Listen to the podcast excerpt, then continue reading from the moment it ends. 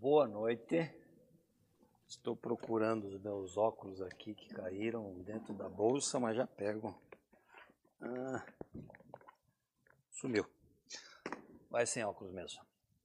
Tudo bem aí? Qual é a câmera que a gente tem que olhar ali, né? Tudo bem com você? Como é que está aí o seu tempo de pandemia, de retiro, de Covid? Espero que você esteja saudável, sem problemas. Se você tiver alguém na família, algum amigo, que Deus abençoe e que ele se cure logo e fique bom logo, né? Vamos ver. Esse período está nos ensinando muita coisa. E nós estamos aprendendo coisas aqui também com Tiago. Estamos estudando Tiago. Tiago, irmão de Jesus por parte de mãe, né? Porque por parte de pai não tinha como, só Jesus era filho, foi inspirado, foi lá é, fecundado pelo Espírito Santo, né? Então, Tiago, irmão de Jesus. Tiago, que era um cara muito prático. Dos 108 versículos que Tiago escreveu aí nessa carta, nos cinco capítulos, 54 são mandamentos. Então ele é muito pragmático, muito prático e ele nos ensina a nadar contra a correnteza do rio, contra a correnteza do mundo, nos ensinando muitas coisas. E uma das coisas que ele trata e nos ensina aqui, nós vamos pensar hoje, é a respeito da discriminação. Discriminação de pessoas, não discriminação de mercadorias nem de itens de um estoque, né, mas discriminação de pessoas. Nós temos aí um desafio, o desafio da inclusão. E eu não sei se você já parou para pensar, é, no, quando a gente olha para as pessoas, quando a gente analisa as pessoas, quando a gente tenta perceber como são as pessoas, se você, se você já pensou que nós estamos mais para scanner do que para tomógrafo. É, tomógrafo, aquele aparelho de tomografia computadorizada, né? E scanner, aquele que normalmente a gente tem no nosso computador e quando a gente quer digitalizar um documento, a gente coloca ali no scanner, não é? tira uma, praticamente uma fotocópia, né? só que essa fotocópia, essa foto vai para o nosso computador, é digitalizada e a gente tem ali a imagem daquele documento. Né? E esse scanner, ele analisa, ele faz uma foto superficial daquele documento. E a nossa visão no, no, com relação às pessoas, muitas vezes está é, muito mais para scanner do que para tomógrafo, porque o tomógrafo, com aqueles raios X que penetram o corpo e vão tirando fatias do corpo, eles configuram determinadas imagens e, e o médico que vai analisar ali como é que está o seu, seu os seus órgãos, o seu corpo, ele consegue ver por dentro. Né? O tomógrafo ele vai mais para parte interna, né? mais para o coração. E o, o scanner é mais na aparência. Então parece que a gente está mais para scanner do que para tomógrafo. Não é?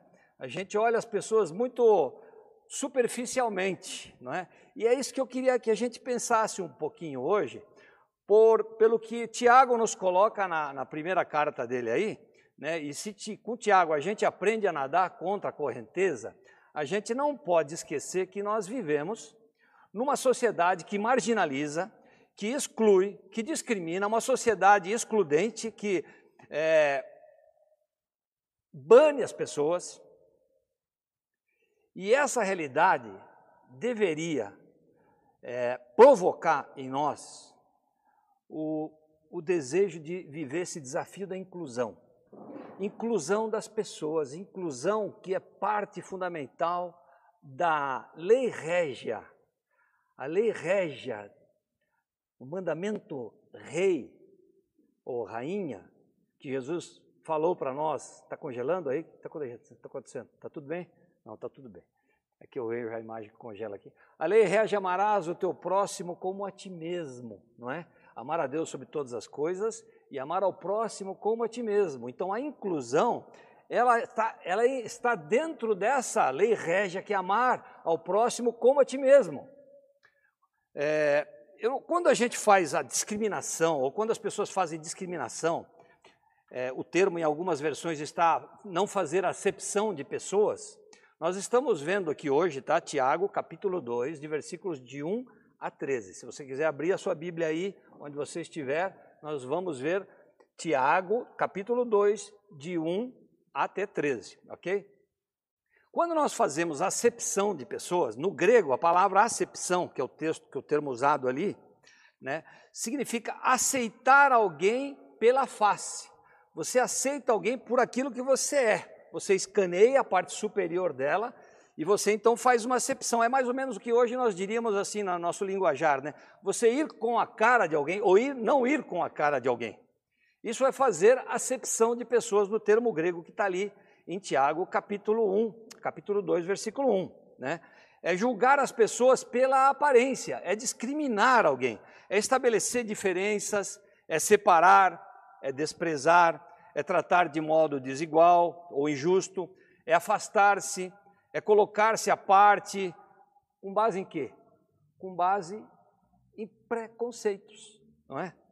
A gente separa, discrimina, marginaliza, exclui ou tem comportamento diferenciado por causa de determinados preconceitos que nós temos concebidos aqui na nossa mente. Mas como viver esse desafio da inclusão?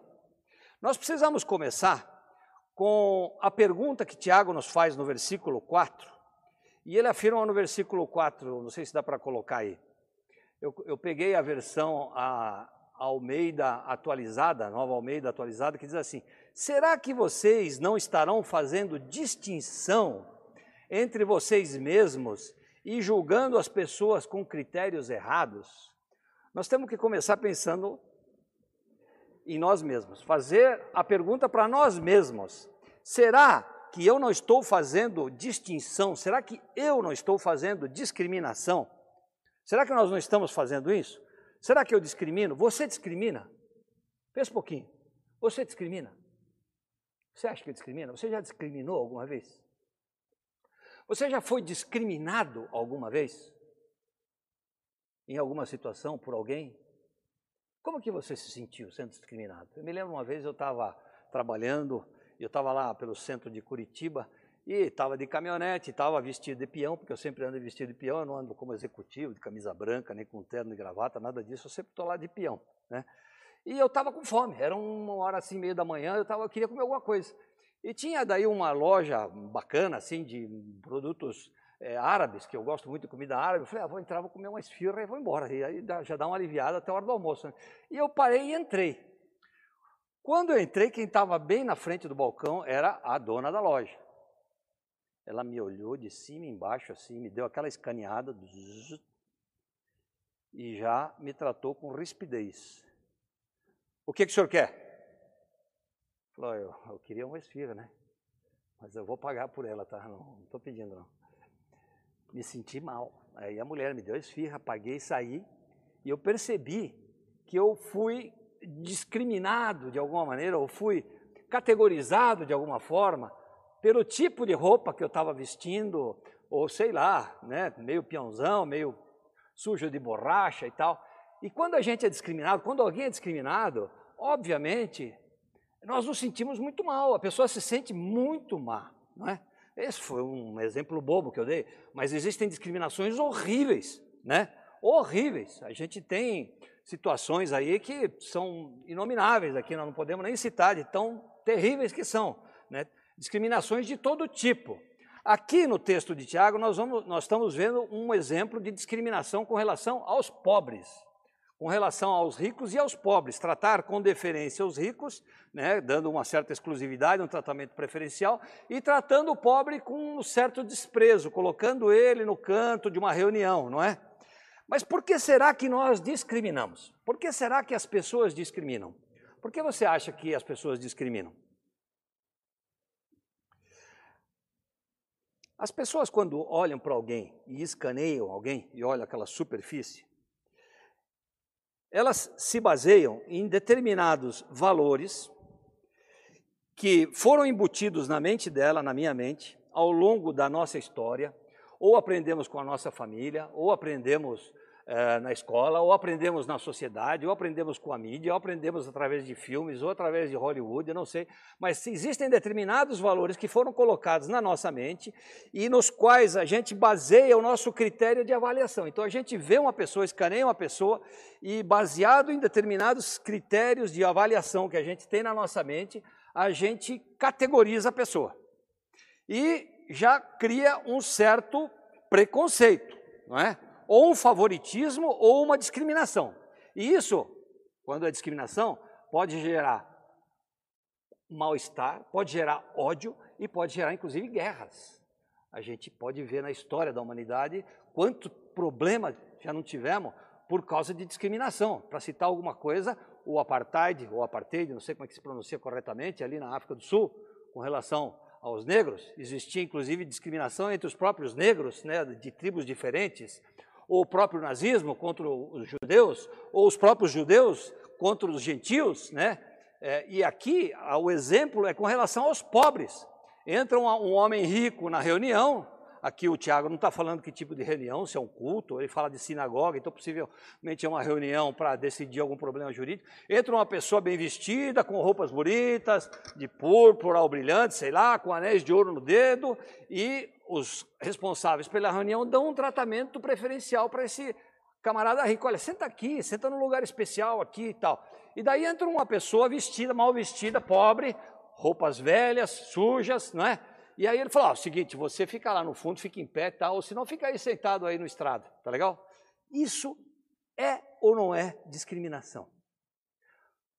Quando Deus olha para um ser humano, ele não olha como nós olhamos assim, escaneando. E nós temos que aprender com ele a olhar os seres humanos através da glória dele. No versículo 1, quando, quando Tiago começa o versículo 1, ele fala assim: Nosso glorioso Senhor Jesus. Nós temos que olhar as pessoas através da glória de Deus, olhar para Deus e perceber que Deus ama as pessoas. Deus ama as pessoas, aceita as pessoas e quer que as pessoas entendam que Deus os ama e morreu por eles. Esse amor gera igualdade, gera inclusão, gera harmonia. A gente pode ter diferentes tipos de discriminação. Né? Tem gente que tem discriminação contra baiano, por exemplo, acha que baiano é preguiçoso. Isso é um preconceito, né? Ah, eu sou baiano. Ah, então deve ser preguiçoso, porque é baiano, preguiçoso. Preconceito né, contra o baiano. Estou dando um exemplo, pode ser que sim, você não sei. Ah, mas aqui eu trouxe um produto chinês. Produto chinês? Xing Ling, baixa qualidade. Preconceito relacionando o que é chinês com baixa qualidade. É um pré conceito, esse tipo de, de atitude, correto? Aí vem uma pessoa na tua casa ou na reunião e tal, e ele apresenta essa pessoa e diz assim: Olha, esse aqui é meu amigo, ele é espírita. Aí você já. Como é que você reage? Né? Espírita, pô, será que o cara é médium? Será que ele vai baixar um espírito nele? Será que vai ficar possesso? Como é que você trata essa pessoa? Você tem algum tipo de preconceito contra espíritas, por exemplo? Né? Ou vem alguém na tua reunião, no, do teu grupo ali, e alguém apresenta e diz, olha, esse aqui é um ex-presidiário. Uh, ex-presidiário? Deve ser perigoso, vou tomar cuidado, segura a carteira, não é? Não vou me envolver muito com essa pessoa. Preconceito, não é? Nós temos um certo preconceito. Ou ele é português, ah, é português, então já vou fazer uma piada, porque os portugueses já têm aquele jeitinho diferente de falar, né, uma forma diferente de raciocinar, já quero fazer uma piadinha. Preconceito. Português não é burro, português é muito inteligente, mas nós temos esse preconceito que foi carregado na nossa sociedade através das piadas, não é? Ou você está numa reunião, como já me aconteceu aqui na igreja uma vez, não é? Aconteceu mesmo, né? E chega um travesti, um travesti com AIDS, aidético. Qual que é o teu conceito? Qual é o teu preconceito? Como é que você vai reagir? Você, já, você vai pensar por acaso, pô, Será que eu tenho o risco de pegar alguma enfermidade? Não vou abraçar esse cara, não vou, não vou dar a mão. Não, não existe preconceitos dentro de nós que tratam as pessoas de maneira diferente, né? Ou o cara é alemão, não. Se esse cara é alemão, então ele é um cara organizado, ele é desenvolvido, é um cara honesto, com certeza, porque alemão, eu já tenho preconceito que alemão é um cara organizado, é um político corrupto, e nem se aproxima, é ladrão. É ladrão, político corrupto é ladrão. Preconceito de ladrão, não é? É rico, é poderoso, né? é famoso, influente. Opa, Será que ele não vai poder me ajudar no futuro, né? O preconceito de poder ter alguma ajuda, como era o caso aqui em Tiago, né? O cara é rico, então vamos tratar ele bem. Quem sabe lá na frente vão precisar dele, ou vão precisar de alguma grana, algum empréstimo e tal, né? O preconceito. Ou o cara é corintiano. O que, que você pensa se o cara é corintiano? É campeão, é o preconceito. É o preconceito, estou brincando, certo? Mas existem diferentes tipos de preconceito, né? Só que o preconceito que gera discriminação, a discriminação, quando a Bíblia, aqui o Tiago está falando para nós, discriminação é um pecado. É um pecado terrível. E ele compara pecado ali, se você comete um pecado, você quebra, você quebra um tipo de, de mandamento, você não importa se você está, você não está matando, mas você está adulterando. Você está pecando. E o pecado é abominável para Deus. Sabe, eu sei que tem algumas pessoas que dizem assim, ah, é muito fácil colocar na categoria de pecado e pronto, e já está resolvida a situação. Mas, gente, pecado é uma coisa muito séria. Eu estou fazendo um curso, eu e a Mari, com o Ricardo Barbosa, sobre a doutrina do pecado. Toda terça-feira à noite. Estamos estudando com ele lá, são oito encontros, e ele está tratando sobre a doutrina do pecado. Pecado é uma coisa muito séria, é abominável, ela gera morte, ela nos afasta de Deus a discriminação é um pecado. E aí no texto a gente pode ver pelo menos cinco razões de que por que discriminar é pecado.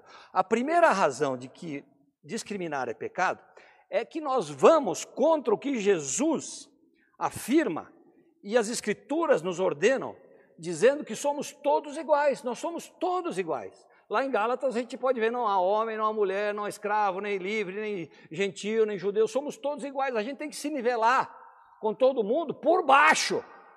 Nós estamos nivelados por baixo, somos todos pecadores, condenáveis, né?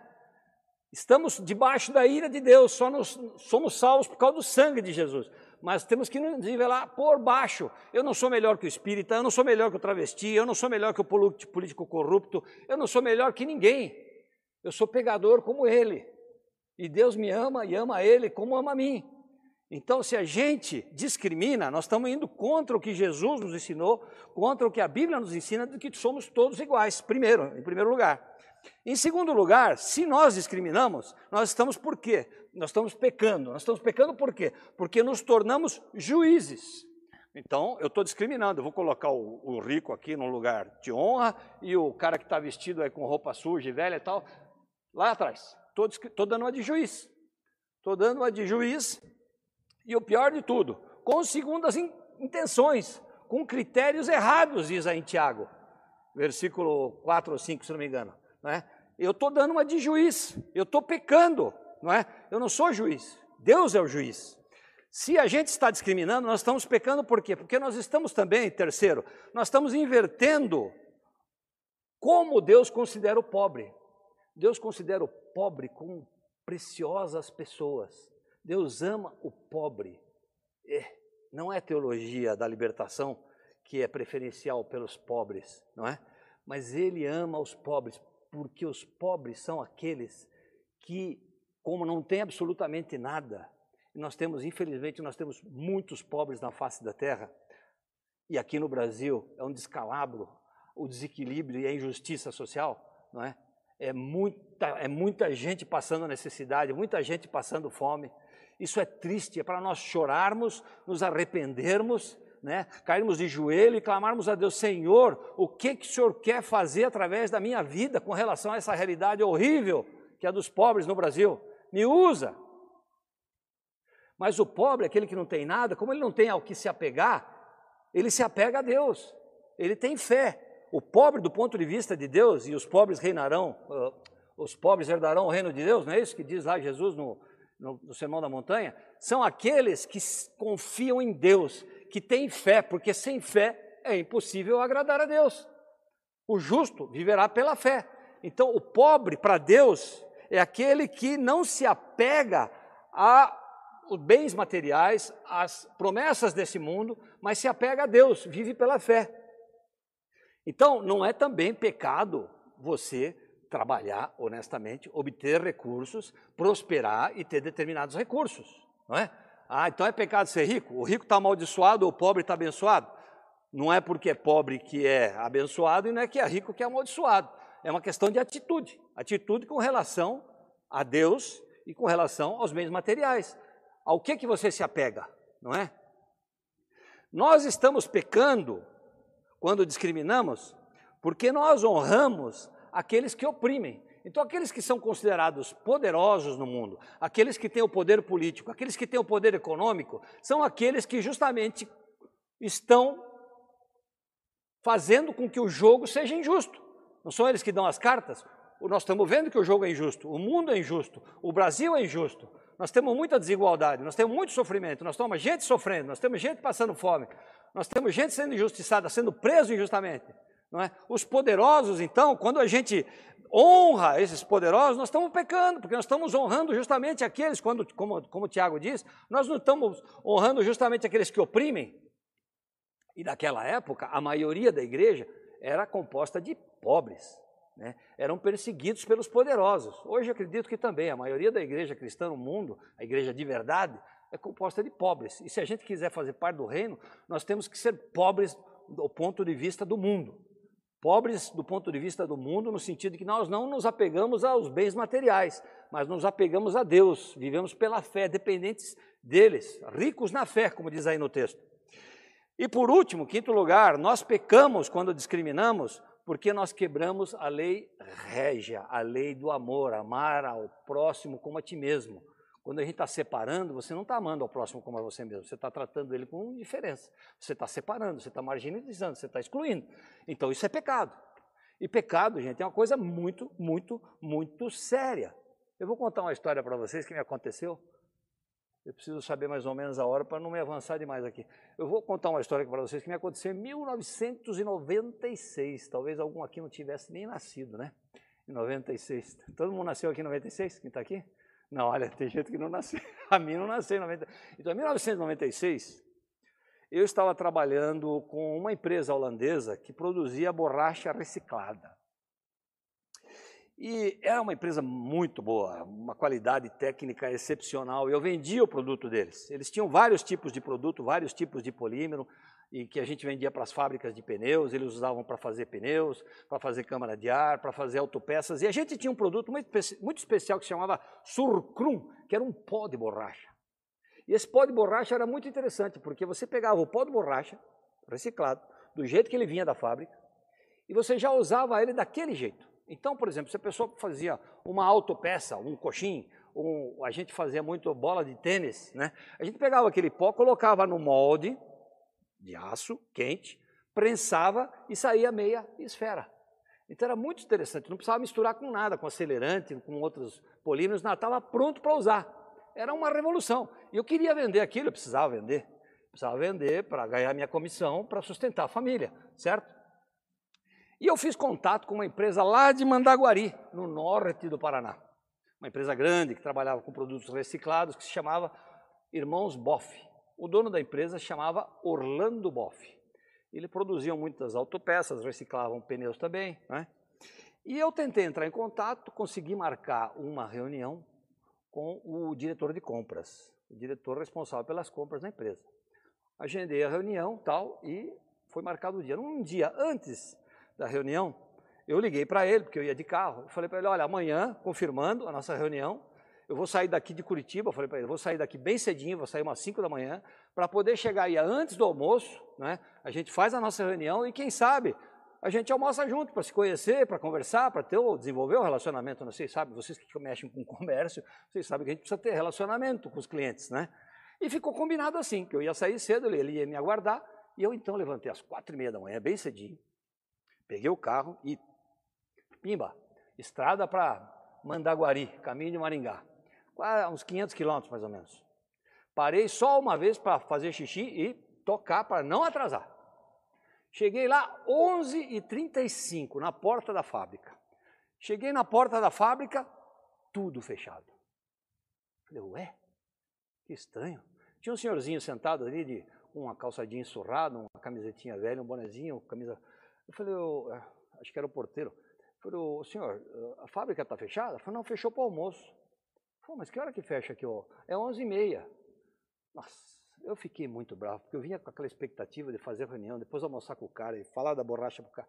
E daí eu soltei os cachorros. Falei, mas não é possível uma coisa dessa, isso é muita incompetência. Eu marquei com o cara aqui eh, para a gente se encontrar antes do almoço, ele falou que ia me esperar. E, e descarreguei toda aquela minha raiva em cima do velhinho, né? E, e, eu perguntei, o senhor conhece o Juraci aí, o diretor de compras? Não, eu conheço, mas ele está aí por acaso? Não, ele saiu para almoçar já. falei, mas tão cedo, não é? Que aqui em Mandaguari, a gente, 11h30, todo mundo já sai para... E é verdade, lá, lá, lá, no norte eles almoçam mais cedo, 11h30. E eu não sabia. E eu fui, fiquei muito frustrado. Ele falou: oh, o senhor não fique nervoso, senhor vai, tem um posto de gasolina ali, tem um lugar para comer, o senhor come ali. Depois o senhor volta, faz a reunião, tá? Tá bom, tá bom. E fui bravo, soltando pó. Almocei, voltei para a reunião, tudo bonitão, né? Camisa branca, tal, palitozinho, tal, secretária, vim falar com o senhor Juraci, o diretor de compras e tal, me levou até a sala. Boa tarde, como vai? Tudo bem? Oh, me perdoe que eu tive um imprevisto, cara. Tive que levar minha filha na escola, no médico, não sei o quê, por isso que eu não pude esperá-lo. Me perdoe. Não, tá tudo certo, não se preocupe, tarará. E daí comecei a apresentar o produto para ele. Comecei a apresentar o produto, fazer a demonstração e ele ficou muito interessado. Falou: Nossa, que produto maravilhoso! Esse produto é muito bom, nós vamos precisar desse produto com certeza. Espera aí, eu vou preciso chamar o presidente da empresa aqui para ele conhecer esse, esse produto. E foi lá chamar o presidente da, da, empresa. E trouxe o presidente da empresa até a sala. Quando o presidente da, da empresa chegou na porta da sala, e eu olhei para o presidente da empresa, era o velhinho que estava na porta quando eu cheguei, meu amigo. Ele era o presidente e o dono da empresa. Imagina a vergonha que eu passei porque eu discriminei o cara. Eu achei que ele era o porteiro pelo jeito que ele estava vestido. E passei muita vergonha porque fui desmascarado, né? Eu estava todo bonitão, elegante lá e o homem tinha visto que eu tinha ficado uma fera, porque quando eu cheguei lá, né? Foi uma grande lição que Deus permitiu que acontecesse na minha vida para eu aprender a não julgar as pessoas, a não discriminar as pessoas pela forma que elas se vestem pela aparência. Porque discriminar é você julgar segundo a aparência. Hoje, graças a Deus, somos grandes amigos, eu e o senhor Orlando Boff, né? Mais tarde descobri que ele é um cristão, né? Me perdoou, né? Mas foi uma experiência que eu tive e que me mostrou que, infelizmente, eu, como humano, pecador, quando eu olho as pessoas do ponto de vista humano, escaneando, e não do ponto de vista de Deus, através da glória dele, através do amor dele, olhando para as pessoas como alvo do amor que Deus tem pelas pessoas, eu corro o risco de discriminar por causa dos meus preconceitos. E essa realidade nos desafia a nós buscarmos incluir as pessoas. E veja, eu não estou falando aqui de universalismo, de querer que todo mundo, está todo mundo salvo, não é nada disso. Mas é uma questão de incluir as pessoas no sentido de que Deus ama a todos, sem distinção. Deus ama a todos. Oh, mas ama aquele criminoso? Ama. Ama aquele pedófilo? Ama. Ama, ama todo mundo. Ele ama até a mim. Então, se ele ama, quem sou eu para não amar? Então, gente, em primeiro lugar, nós precisamos aprender, através das Escrituras, a desenvolver na nossa cabeça, e isso acontece estudando as Escrituras, meditando nas Escrituras, lendo as Escrituras, desenvolver um sistema de valores baseado na Bíblia, baseado na, na glória do nosso Senhor, baseado no glorioso Senhor. Pode colocar outra frasezinha aí, não sei se está, né? Certo? Para olharmos as pessoas e amá-las como o Senhor ama. E lembrar que elas são alvo do amor de Deus. Nós temos que desenvolver um sistema de valores que nos ajude a olhar para as pessoas não como um scanner, mas como um tomógrafo. Olhar a profundidade daquelas pessoas, o caráter daquelas pessoas. Segundo lugar, para nós entrarmos nesse desafio da inclusão, nós temos que viver na prática a lei régia.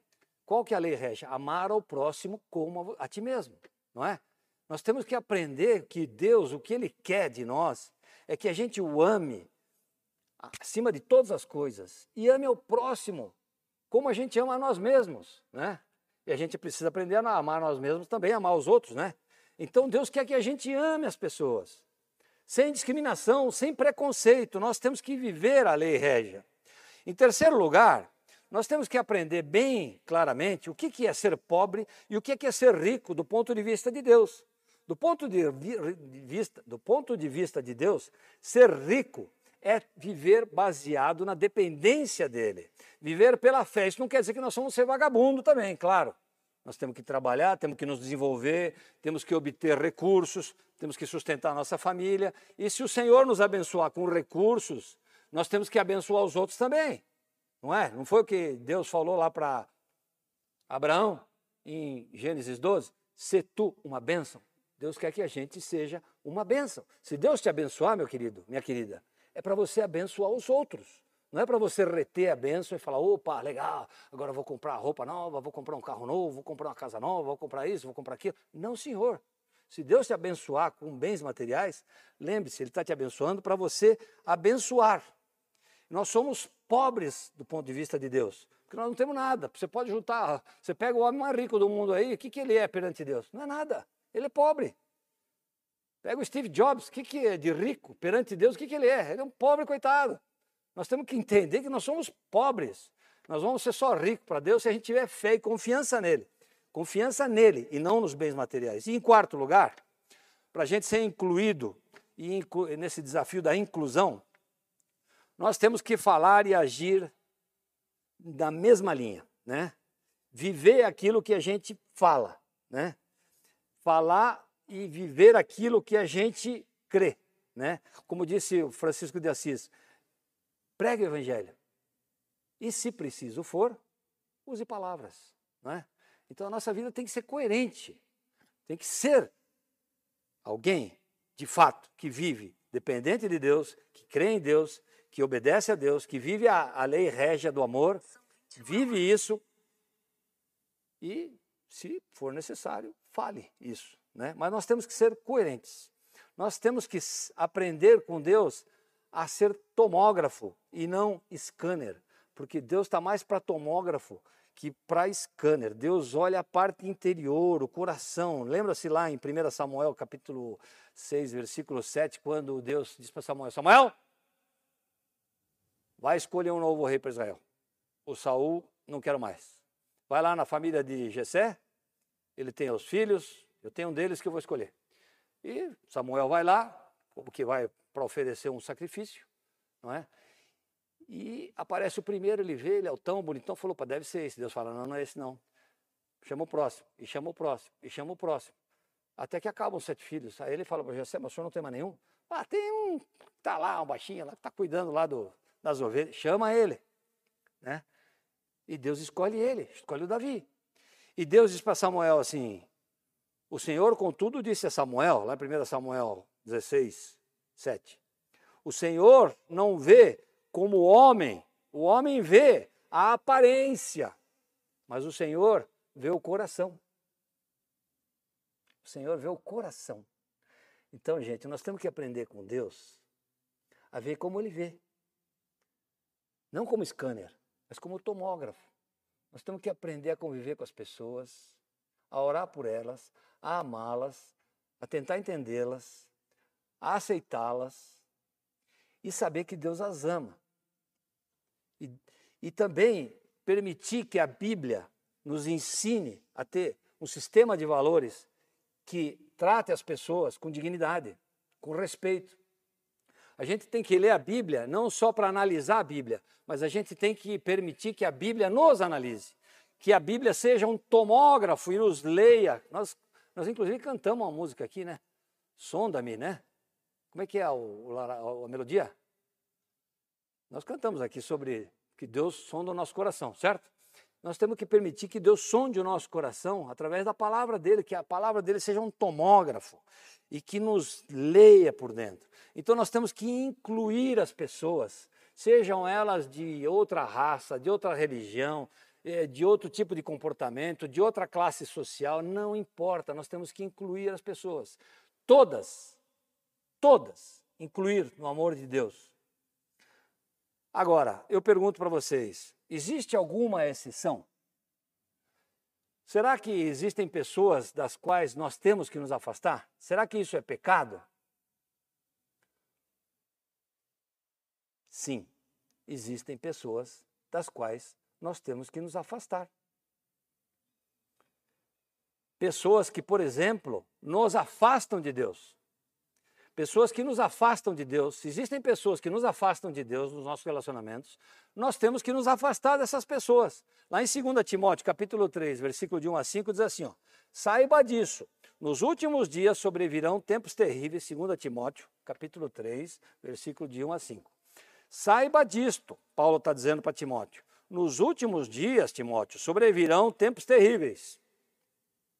Não tem a palavra Timóteo no texto, tá? Os homens serão egoístas, avarentos, presunçosos, arrogantes, blasfemos, desobedientes aos pais, ingratos, ímpios, sem amor pela família, irreconciliáveis, caluniadores, sem domínio próprio, cruéis, inimigos do bem, traidores, precipitados, soberbos, mais amantes dos prazeres do que amigos de Deus, tendo aparência de piedade, mas negando o seu poder. E olha o que Paulo fala para Timóteo: afaste-se também destes. Afaste-se. Então, se são pessoas que nos afastam de Deus, nós devemos nos afastar delas. Por causa dessas pessoas? Não, por causa de nós porque ainda não alcançamos uma maturidade suficiente para poder conseguir conviver com essas pessoas de maneira que elas não nos afastem de Deus. Óbvio que Deus quer falar do amor dele para elas também, mas pode ser que por fraquezas nossas, por imaturidade nossa, a gente não consiga conviver com essa pessoa de maneira a não permitir que elas nos afastem de Deus. Se são pessoas que são mais amantes dos prazeres do que amigos de Deus e nos afastam de Deus, dessas pessoas nós temos que nos afastar. E não é discriminação, é ordem bíblica. É por uma questão de cuidado, por uma questão de segurança. Tem um outro versículo que está lá em Provérbios, capítulo 2, versículo 16, a respeito de pessoas que nos seduzem. Né? E o capítulo 2 fala sobre dar ouvidos à sabedoria, prestar atenção à sabedoria. Por quê? Versículo 16: Para te afastar da mulher estranha, da adúltera, sim, da imoral, que lisonjeia com suas palavras. Tem outra versão que diz assim: a sabedoria o livrará da mulher imoral, das palavras sedutoras da promíscua. Existem pessoas que são sedutoras, pessoas que desviam o nosso estilo de vida e nos arrastam para situações e para atitudes que nos fazem pecar.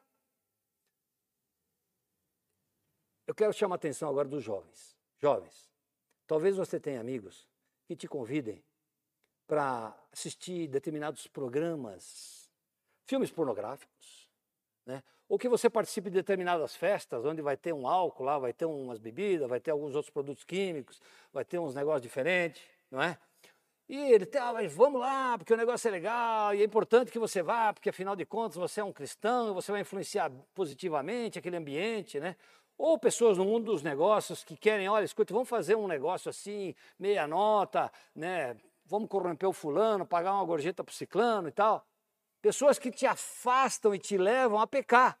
Dessas pessoas nós temos que também nos afastar. Porque elas nos fazem pecar e o pecado nos afasta de Deus. O pecado é abominável Deus. Então existem sim exceções. Não é exceção para discriminar, é exceção para nós nos afastarmos e tomarmos cuidados até talvez o tempo certo de nos reaproximarmos quando tivermos a devida maturidade. Ok? Bom, com tudo isso, o que, que a gente pode fazer de prático? O que, que podemos fazer de prático na nossa vida? Eu queria sugerir quatro atitudes práticas baseada, baseado no nosso texto de hoje, que nós nem lemos ainda, não é? Nós nem lemos o texto, era para a gente ter colocado logo no começo aí, não lemos. Mas eu quero sugerir quatro atitudes práticas que a gente pode é, fazer efetivamente e que podem nos ajudar a mudar um pouco nas nossas atitudes com relação ao texto de hoje, à questão da discriminação. Apenas quatro sugestões. Em primeiro lugar, eu queria pedir que você, nesta semana, você separe 10 minutos. Só você e Deus.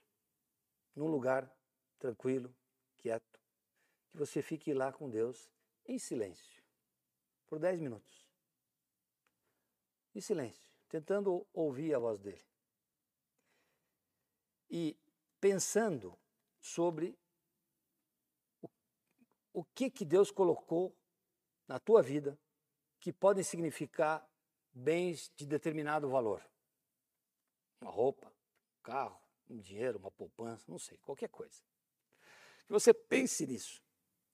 E que você, pensando nisso, você simbolicamente entregue para Deus, consagre a Deus todos esses bens e diga para Deus: Deus, eu sei que esses bens são todos teus, não me pertencem.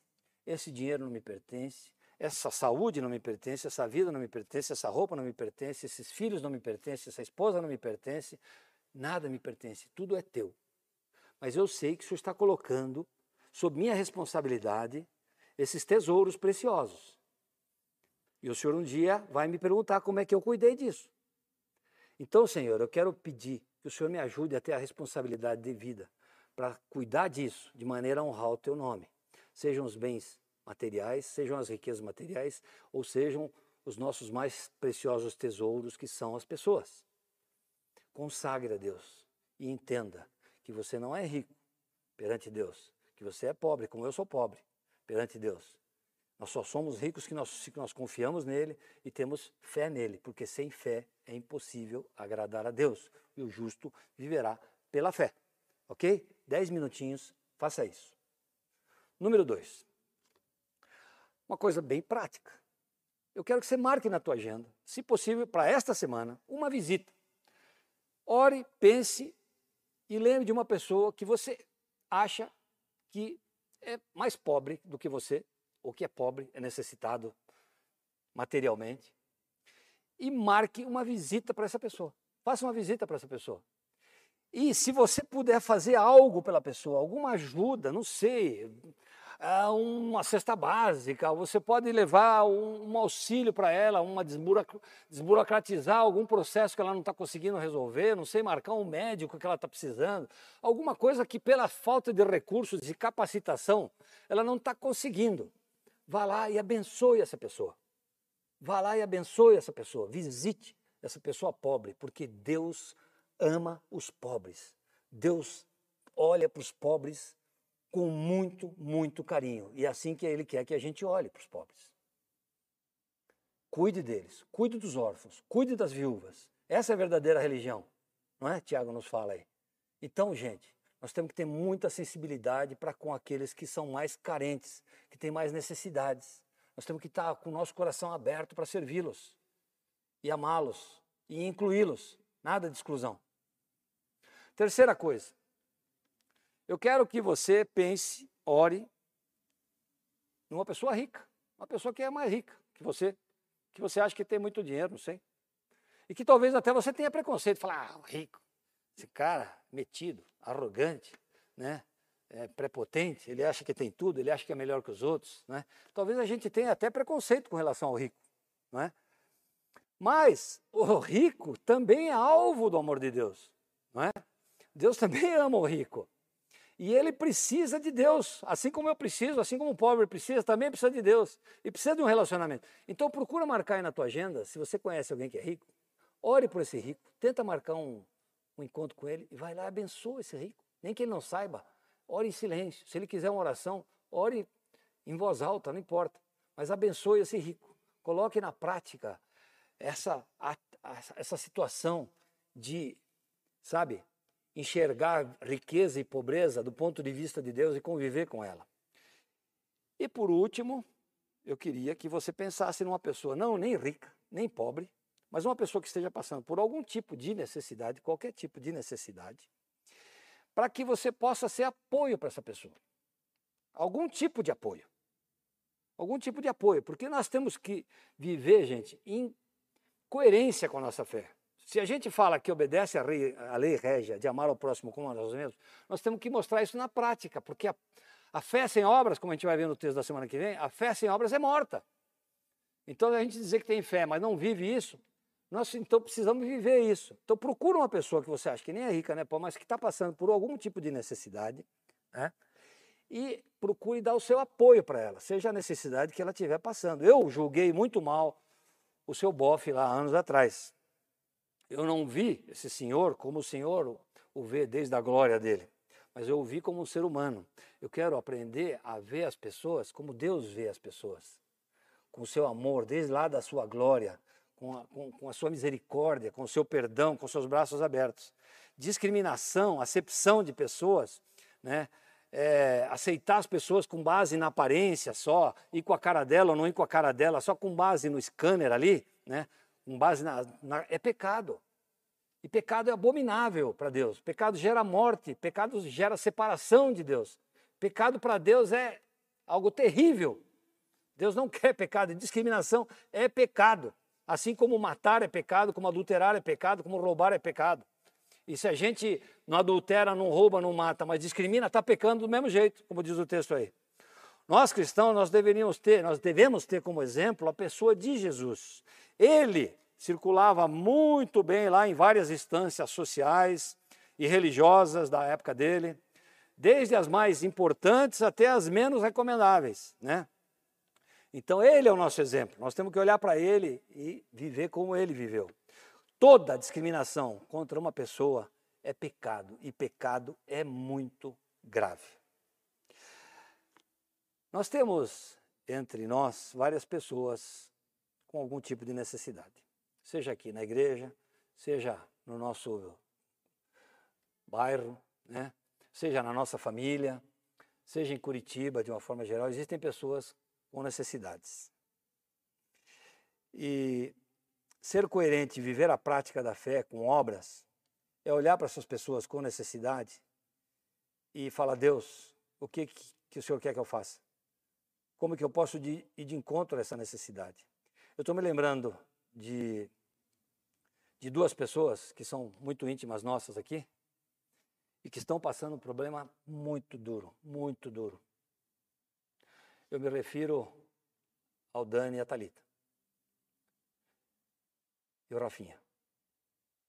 Esse tratamento dessa enfermidade não deve estar sendo nada fácil para o Dani, para a Talita, para os vovós, de ambos os lados. Terrível. E de vez em quando eu mando lá uma mensagem para o Dani, ei Dani, tudo bem? Já estão em casa, saíram do hospital, como é que tá? Até enche as paciências dele ficar mandando, perguntando, né? Às vezes a pessoa quer ficar em sossego lá. Mas eu fico orando, eu estou orando por eles, assim como você que tem muita gente orando por eles, né? E tentando cuidar deles. E aí esses dias eu me dei um clique, eu falei, pô, acho que eu vou, vou dar uma saída com o Dani, né?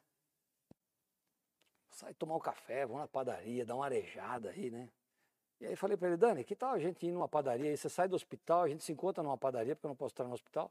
A gente vai numa padaria, toma um café, fala de amenidades, fala de futebol, sei lá, fala de filme, que ele gosta de filme, né? E ficou meio no ar, mas eu estava com viagem marcada, com compromisso na empresa, e eu não consegui aquela semana. Na semana seguinte, entrei em contato de novo com o Dani, estava perguntando como estava o Rafinha, se, como é estava indo o tratamento, estava me explicando. Aí ele falou assim, ah, Padilha, e com relação àquilo que você falou da, da padaria? Falei, pois não.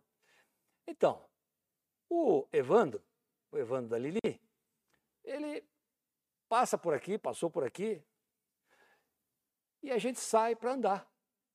A gente vai até o centro de Curitiba caminhando, conversando.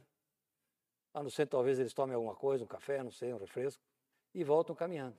Eu fiquei até emocionado. Falei, olha que troço, que... isso é a igreja de Deus. Isso é o corpo de Cristo. Isso, isso é o amor de Deus na prática. É alguém que está precisando de apoio. Um apoio simples dar uma caminhada, conversar, orar, chorar junto. Sabe? Isso é muito legal. Que marca nós cristãos estamos deixando na nossa sociedade, nessa sociedade que discrimina, que marginaliza, que bane pessoas. Que marca nós cristãos estamos deixando? Hoje eu estava comentando com o Rica e com a Marina no almoço sobre aquele livro, não sei se estourou o tempo aí, mas já estou terminando, tá? É, tudo bem? sobre aquele livro a Maravilhosa Graça, do Philip Jansen. Né? Alguns aqui acho que já leram. Muito bom livro. Se você não leu, leia, porque vale a pena. E o Philip Jansen, logo no primeiro capítulo, logo na primeira página, ele começa a contar um caso de um assistente social. Talvez você já conheça essa história, me perdoe se, se eu vou repetir para você. Mas o, o, o Philip Jansen descreve uma situação de um assistente social que está entrevistando uma prostituta lá nos Estados Unidos, não é?